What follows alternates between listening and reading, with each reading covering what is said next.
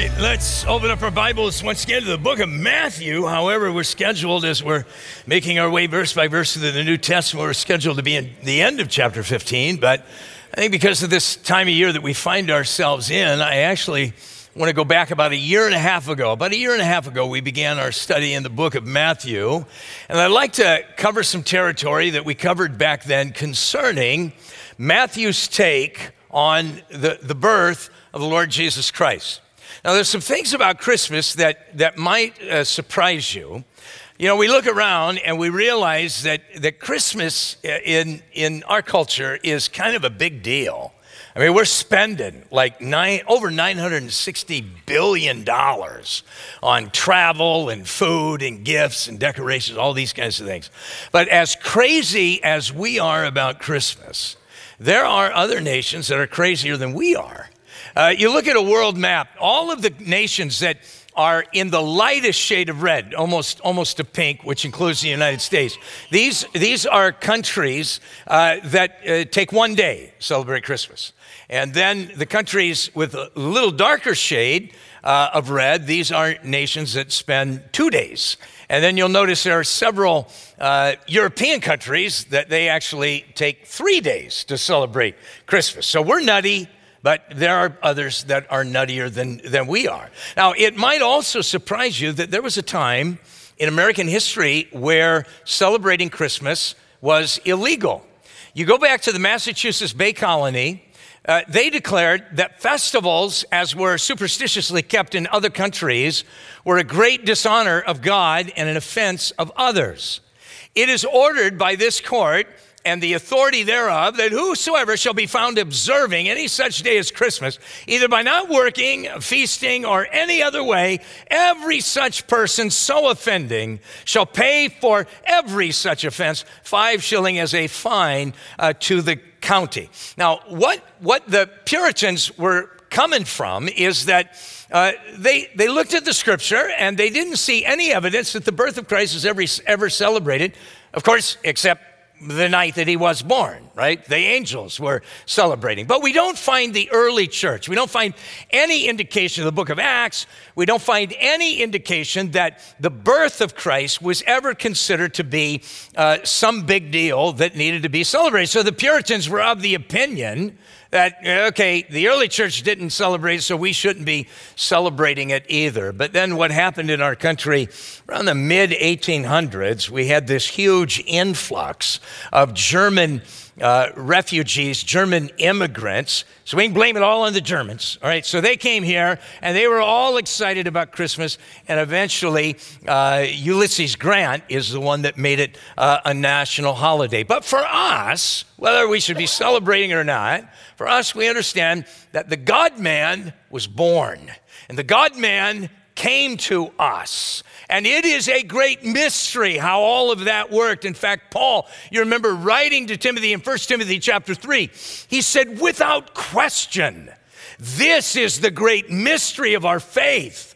Christ was revealed in a human body. Dietrich Bonhoeffer, a good German, he said it a little bit more eloquently this way. He said, No priest, no theologian stood at the cradle of Bethlehem. And yet, all Christian theology finds its beginnings in the miracle of miracles that God became human. So the God man came, and the God man came with a purpose. There was a reason why he came. And what Matthew does is that Matthew reveals for us how all of this rolled out. Now, beginning in verse 18 of chapter 1 of Matthew, notice Matthew says this now, the birth of Jesus Christ was as follows. After his mother Mary was betrothed or engaged, so she and Joe are in an engagement period of time. In that culture, it usually lasted around a year. So, this is during this time of engagement. While she was betrothed to Joseph, before they came together. So, somewhere between Joe giving her the engagement ring and them running off on their honeymoon, somewhere in between those two events now, she finds herself in a real weird spot. So, before they came together physically as husband and wife, she was found with child of the Holy Spirit. Then notice verse 19. Then Joseph, her husband, now they considered engagement uh, as solid as a marriage. And if you wanted to get out of an engagement, you actually had to go through a divorce uh, procedure. So they, the culture would have considered them married, even though physically they are not living together or physically being with each other. So Joseph, her husband, being a just man, Joseph is a good guy. Eh, you know, Mary, she gets all the press, rightfully so. She was a good girl. Uh, but Joseph was a, a good guy. I mean, after all, God has chosen him to be the step, the stepdad of, of the Son of God. So, I mean, how good a guy do you have to be for God to give you that job, right? So he's a he's a just guy, just man. He's going to do the right thing. And not wanting to make her a public example was minded to put her away secretly. So, somewhere in that year engagement, Mary got with it. I don't know if they met at Starbucks. I don't know what was going on there, but she she meets with him and she says to uh, you know her her husband to be, funny story. You know, hope you're sitting down. Uh, but I'm with child, and um, even gets a little funnier uh, because I'm with child uh, by God. Right now here, here's a guy being told this crazy story that she has betrayed him, and now she thinks he is dumb enough to believe that God uh, is the Father. Right? So this guy, this guy is struggling on two, two uh, fronts here. I mean, he's been betrayed. Now, I know some of your stories, and I know some of you have been betrayed. And you know as well as I do that betrayal is one of the most painful of human experiences. Betrayal can become so intense in our lives that it can take an otherwise normal, law abiding person and send them into a murderous rage. I mean, you see it all the time in the news, right? So, this is a guy that is going through a time of just intense emotion and now this woman expects him to believe that God is, I mean, she doesn't even come up with a decent excuse. You know, I got drunk at a party and a guy took advantage of me or some such thing. I mean, so not only is she a betrayer, she's a crazy person. Who in the world comes up with, with these kind of ideas? Now, Joseph, he really has just three very simple solutions in front of him. I mean, he could, he could take one for the team right? He could turn a blind eye, but if she has betrayed me before the marriage, why should I have any confidence she's not going to betray me after the marriage? And this thing about God being the father, I mean, that's just insane. I'm not going to marry a betraying crazy person. It's just not going to happen. And I would imagine that most of us guys here, we would probably be of the same opinion. No, I just cannot go there. Now, the second choice, he could he could burn her right? And she's burned him. Seemingly, she's burned him. Right? I mean, here, here, all of his hopes, all of his dreams, they're just smashed. And so, sister, you're going to reap what you've sown. You burn me, I'm going to burn you. And I'm going to drag your sorry rear end down to the religious leaders, and I'm going to make your life miserable, and I'm going to destroy your name in this community. A lot of guys would have done that. But he could divorce her privately. Now, notice that we're told here that he was minded. All right, so he's leaning in that direction. He's running, and you can see him out in his you know wood shop, and he's throwing tools and he's growling and all of these things, and he's he's just trying to figure this out. What in the world am I supposed to do? And so he could do it privately by going to her legal guardian and say, hey, give me the ring. I want it back. Give me the money, uh, the dowry. I want it back. And uh, if you want to know why the wedding is off, you just, you just talk to Mary. And so he is minded, and this kind of guy is. He's going to do the nicest thing that he can do in these circumstances. And he's just gonna, he's gonna put it, put her away privately. Now, he hasn't pulled the trigger on it. You see, he's, he's, we're, we're told now in verse 20, while he's thinking on these things, he's trying to, he's trying to untangle all of these thoughts. What am I gonna do? What am I gonna do? And so we read in verse 20, but while he thought on these things, behold, an angel of the Lord appeared unto him in a dream, saying, Joseph, son of David, do not be afraid to take Mary, your wife. See, he gives us a little insight into his headspace here. He's afraid. Why in the world would I marry this woman? I mean, what kind of heartache would I be introducing into my life if I allow her to hitch her wagon to me? I'm, I'm afraid of this. And so the angel shows up and says, Hey, don't, don't be afraid to take her for your wife. Now, the reason why, notice, for that which is conceived in her is of the Holy Spirit. The girl isn't lying. So the, the angel is backing up Mary's story. And she's going to bring forth, now notice, isn't this interesting? She's going to bring forth a son, not your son. This boy is not your boy. You're going to be stepdad in this situation. Stepdad is a very difficult role uh, to walk, and some of you know that. But this is going to be a son, not your son. This is going to be God's son, a son. And notice you're going to call his name Jesus.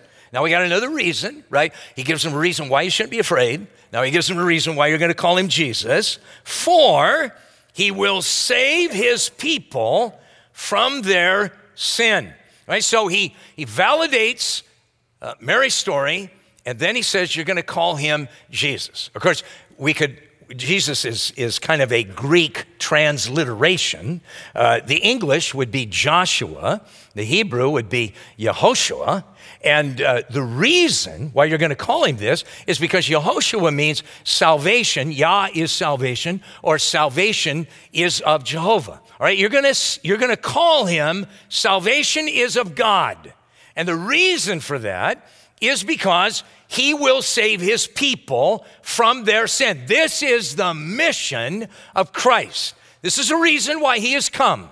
He hasn't come to give us nice lives. He hasn't come uh, to heal us necessarily. He hasn't come uh, to give us uh, a good time his sole purpose in coming and what we could call his mission statement. Now, a mission statement, sometimes you'll see a corporation or a nonprofit, you know, some kind of an organization where they summarize why they exist. They summarize why they're in business. It's usually just one or two sentences. So every employee and every volunteer, they can easily memorize it. Everybody knows, all right, now this is why we do what we do. Now, some mission statements really are kind of underwhelming. Uh, you look at Barnes and Noble. Uh, they say our mission is to operate the best specialty retail business in America, regardless of the product we sell. We sell garbage, but nobody sells it better than us. Now, some mission statements are rather lofty. Avery Dennison, uh, their mission statement is to make every brand more inspiring and the world more intelligent.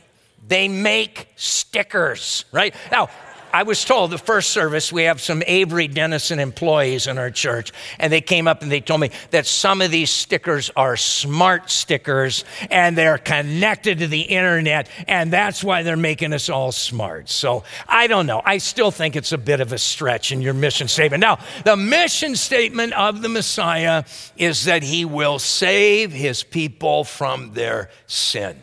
Now, save is, a, is an interesting term, isn't it? It's a term that we don't really use that often in the church any longer. I came to Christ in the 1970s. And in the 1970s, a frequent question that you would hear within the Christian community, somebody asking somebody else, are you saved? Now, if you're my age or older and you were a believer then, you know, today we do at, well, are you a believer? Are you a Christian? Are you a follower uh, of Christ? But in the 70s, it was very popular to ask, are you saved? I remember the first time I was asked that question. I was a Christian for about only about three or four weeks, and I was at a, a Christian concert, and some guy came up to me and he said, Are you saved? I'd never heard that before. And I thought, that is a weird question. Are, are you saved? I mean, you think about the intensity of that question. You see, we, we hear these things so frequently that they really lose their impact on us, don't they? That you think about being saved. I'm on my ship out at sea, I get capsized, I'm hanging on a piece of styrofoam. Goodbye, cruel world. And all of a sudden, a Coast Guard chopper shows up. Oh, thank heavens, I'm, I'm saved. It's, it, it comes with a sense of intensity, it comes with a, a sense of, of desperation. And this is what you and I have to understand. We were born as the children of wrath, even as others. We were born the enemies of God. I don't know about you, but I deserved hell and God saved me. It is the Lord who has saved us. You call him. God saves because he will save his people from their sin. Now, notice in verse 22.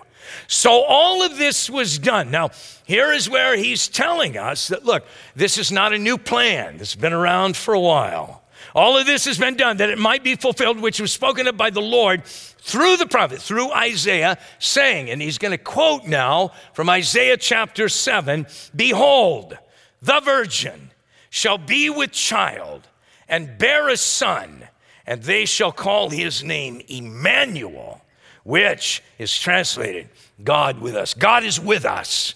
And why is God with us? Because he's going to save us from our sin. There is this great transfer that takes place that Christ, He took my sin, He took your sin. He that knew no sin, He became sin for us, that we then might become the righteousness of God.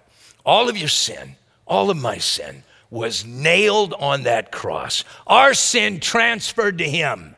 And as we put simple faith in Christ, because we're saved by grace through faith, that all of that righteousness that was on Christ, his righteous life, is now transferred to us.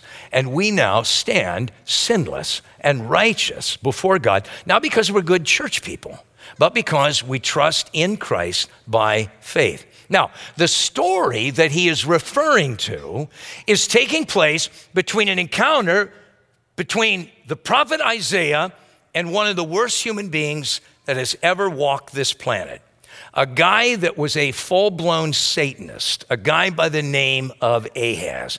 Ahaz had covered all of Israel with Sodom and Gomorrah asphalt. This guy was so satanic that he sacrificed his own children to these demonic gods. Imagine taking your little baby and laying it on this altar and burning them alive to some idol. That is who this guy was. And the Lord said to Isaiah, I want you to go confront that guy. And you tell that guy to ask for a sign to prove that I am a God of my word. He, he can ask for anything. And so here we have Isaiah confronting this guy. And this guy said, Look, I don't want to deal with it. All right, get away from me. I'm not going to ask for a sign. And Isaiah said, You don't want a sign? Well, God's going to give you and going to give this nation a sign.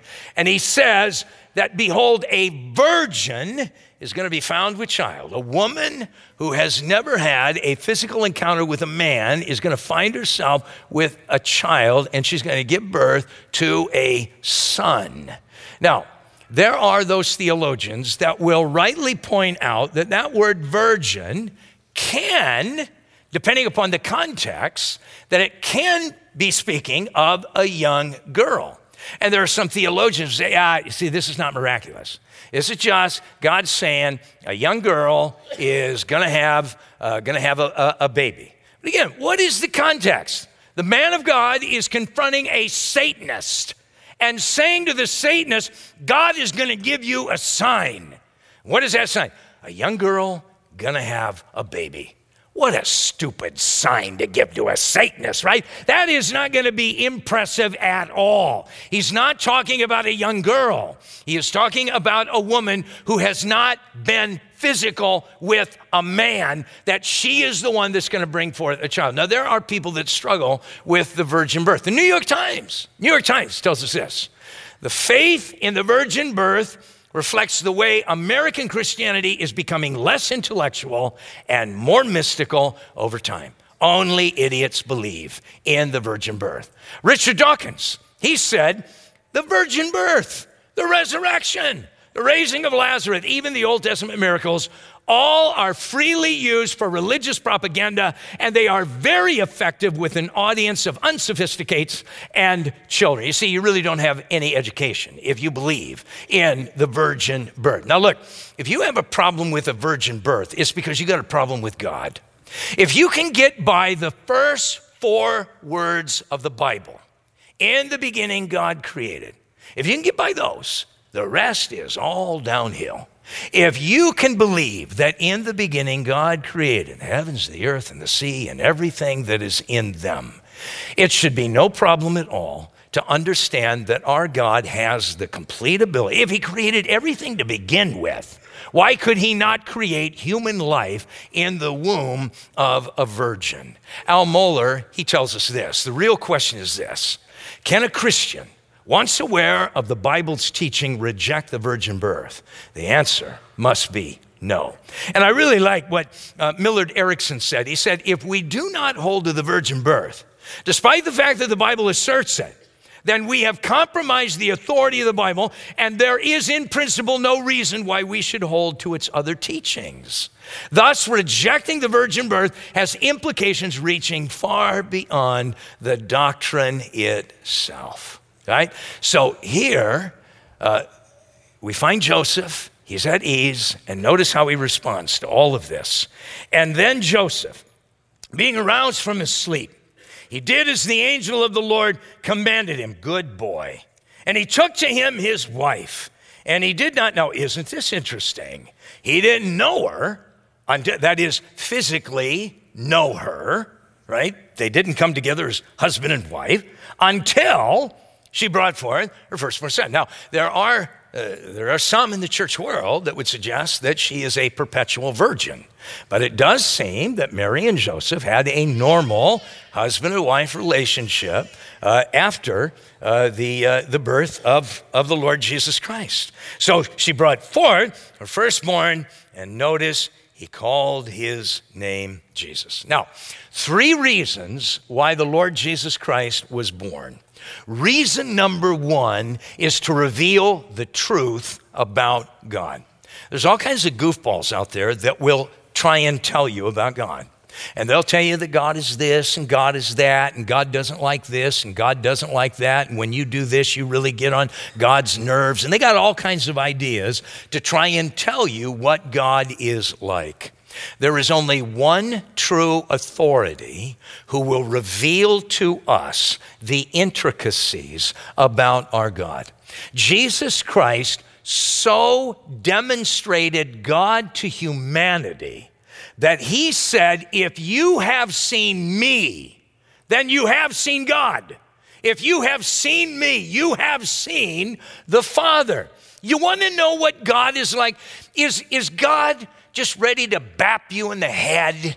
Is God, has He, have you gotten on the final nerve of God and He is just about ready to just, you know, end your life? I mean, is God out to make you miserable? Is God unforgiving? Is God on edge? Is, is God, uh, you know, a, a, a little, you know, grouchy at times? Well, you just go to the Gospels.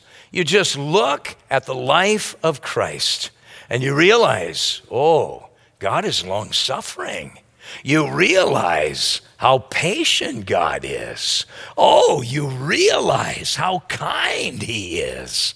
You realize how He notices so many people that are looked over by other people. And you begin to get a entirely different picture of what God is like. If you want to know what God is like, don't ask me. You open your Bible, begin to read the Gospels, study the life of Christ, and you'll understand what your Heavenly Father is like. The second reason is to show the divine ideal. How does God want us to live? What is the will of God? Again, don't ask me what the will of God is for your life. Read your Bible. Go to the book of, of uh, the, uh, the books of the Gospels and, and begin to look at the life of Christ and, and see how did he respond when he was betrayed? How did he respond when he was lied to? How did he respond when he was offended? How did he love? How did he minister to people? You just look at the life of Christ and understand that is what God wants from your life and mine. And of course, finally, he became human in order that he might die. This was the reason for his life. He came so that in the fullness of time, he would rightly demonstrate God before humanity. He would show us how a man or woman of God is to order their life. What is their behavior supposed to be like? And eventually, he would allow the Jews and the Romans to strip him naked, beat him within an inch of his life, nail him to that cross, and he would die for our sin. And that's why we call him Yehoshua. We call him God saves because he shall save his people from their sin. But we call him other things too, don't we? What do we call the Lord Jesus Christ? We call him the advocate, the Almighty, the Alpha and the Omega, the author and the finisher of our faith. We call him the beloved, blessed and only potentate, the bread of life, the bright and morning star, the captain of salvation, the chief cornerstone, the chief shepherd, Christ. He is our commander. He's the day spring. He's the deliverer. He's the desire of all nations. He is the door. He's the elect of God. He is eternal life. He is the faithful and true, the faithful witness, the first and the last. He is the fountain. He is the fountain of life. He's the glory of, of the Lord. He's the good shepherd. He's the great high priest. He is God. He's the head of the church. He's the heir of all things. He's the Holy One. He is the Holy One of Israel. He's the great I am. He's the image of God. He is Emmanuel.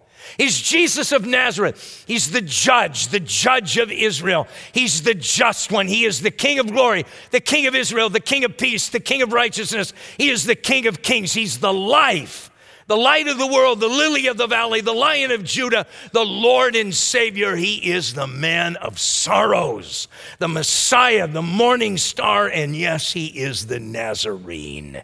He's the offspring of David, the only begotten Son, our Passover. He's the power of God, the Prince of life, the Prince of peace, the Prince of the kings of the earth. He is the quickening spirit. He's the Redeemer the resurrection and life. He's the rock, the root of David, the rose of Sharon. He is the Savior, the servant, the shepherd, the Son of God. He is truth, the true life, the true vine, the true God. He is the undefiled one. Yes, He is the vine. He's the wisdom of God, the witness of God, the Word of God. The Lord Jesus Christ is our everything. Everything is wrapped up in Christ. And this one who is everything has come and bled so that you might live. Are you saved? Are you saved? And when you answer that in the quietness of your heart, what is your answer?